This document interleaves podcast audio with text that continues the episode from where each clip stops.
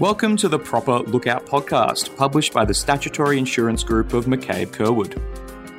In this series, our CTP experts will discuss a range of topics, sharing their thoughts on an industry trend or an intriguing legal issue, explaining the intricacies of an important case, and hopefully imparting some of the knowledge that they have gained.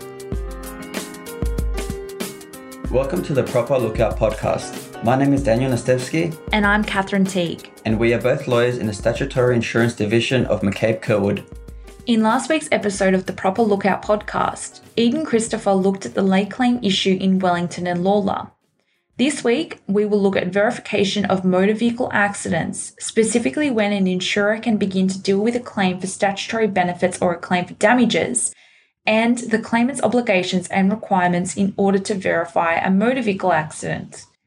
The verification process for motor vehicle accidents is contained within Division 6.3 of the Motor Accidents and Injuries Act 2017, or MIA, and also in the Motor Accident Guidelines.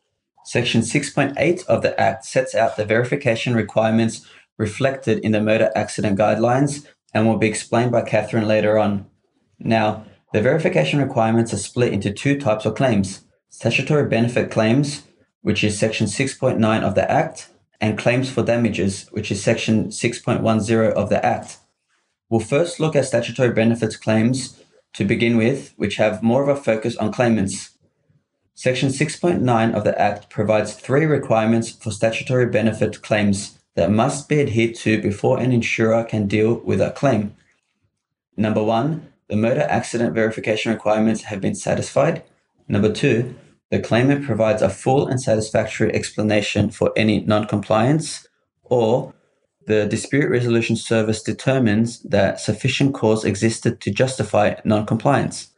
Catherine will now expand on the verification requirements as per the motor accident guidelines. It should be initially noted that pursuant to clause 4.10, an injured person is to make a claim for statutory benefits within three months of the accidents. In addition, Clause 4.14 of the guidelines confirms that a claimant must verify the motor accident as per Section 6.8 of the Act in order to make a claim for statutory benefits. Clause 4.15 provides that a claimant must, at first instance, report the motor vehicle accident to police within 28 days of the accident, unless the police attended the scene, and providing the event number to the insurer. But Catherine, what if an event number cannot be provided?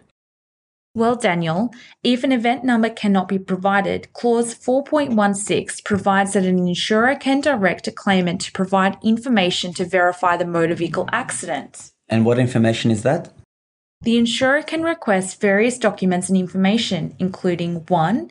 Photographs taken at the scene, 2. A witness statement, 3. Hospital discharge summaries, four, media reports, and five, property damages insurance information. If the claimant is unable to adequately verify the accident, Clause 4.17 provides that a statutory declaration must be executed explaining why the information cannot be provided. This statutory declaration should include whether or not the New South Wales Police Force provided an accident event number. But what if the injured person still cannot verify the accident or provide a statutory declaration? Well, if a claimant cannot comply with the motor accident verification requirements, including providing a satisfactory statutory declaration, then a claim for statutory benefits need not be dealt with by the insurer pursuant to clause 4.18. Now that we have covered the requirements to verify a motor vehicle accident and for a claimant to receive statutory benefits, Daniel will now review the process for claiming damages as per Section 6.10 of the Act. Thanks, Catherine. Section 6.10, subsection 1 provides that a claim for damages cannot be referred to the, to the Dispute Resolution Service or DRS for assessment if an accident isn't properly verified unless the insurer lost the right to reject the claim because the accident was not properly verified, which I will discuss shortly. Two, the DRS determines that sufficient cause existed to justify any non-compliance. And three, the claim is referred to DRS only for exemption from being assessed. So, Daniel, what do you mean an insurer can lose a right to reject a claim for damages? Well, Section 6.10, subsection 2 provides that the insurer loses the right to reject a claim for damages if a motor accident is not properly verified within two months of receiving the claim if it does not reject the claim for non compliance with the verification process, or after receiving an explanation for non compliance, it does not reject that explanation. So, Daniel, when can proceedings be dismissed? Section 6.10, subsection 3 addresses this.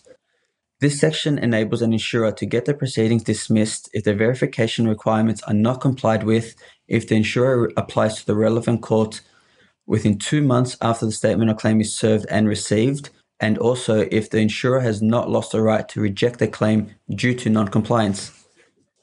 The court must dismiss proceedings unless satisfied that sufficient causes existed to justify the failure to verify the accident. It'll be interesting to see how the courts deal with these sections once MAIA claims begin to be litigated. Definitely. In summary, both the claimant and the insurer have different requirements in the verification process of a motor accident depending on whether it is a statutory benefits claim or a claim for damages. A claim for either cannot proceed unless these requirements are satisfied. Feel free to contact Catherine or myself if you have any queries about today's podcast. Bye, Bye for, now. now. Thank you for tuning in to this episode of the Proper Lookout podcast. We hope you enjoyed it.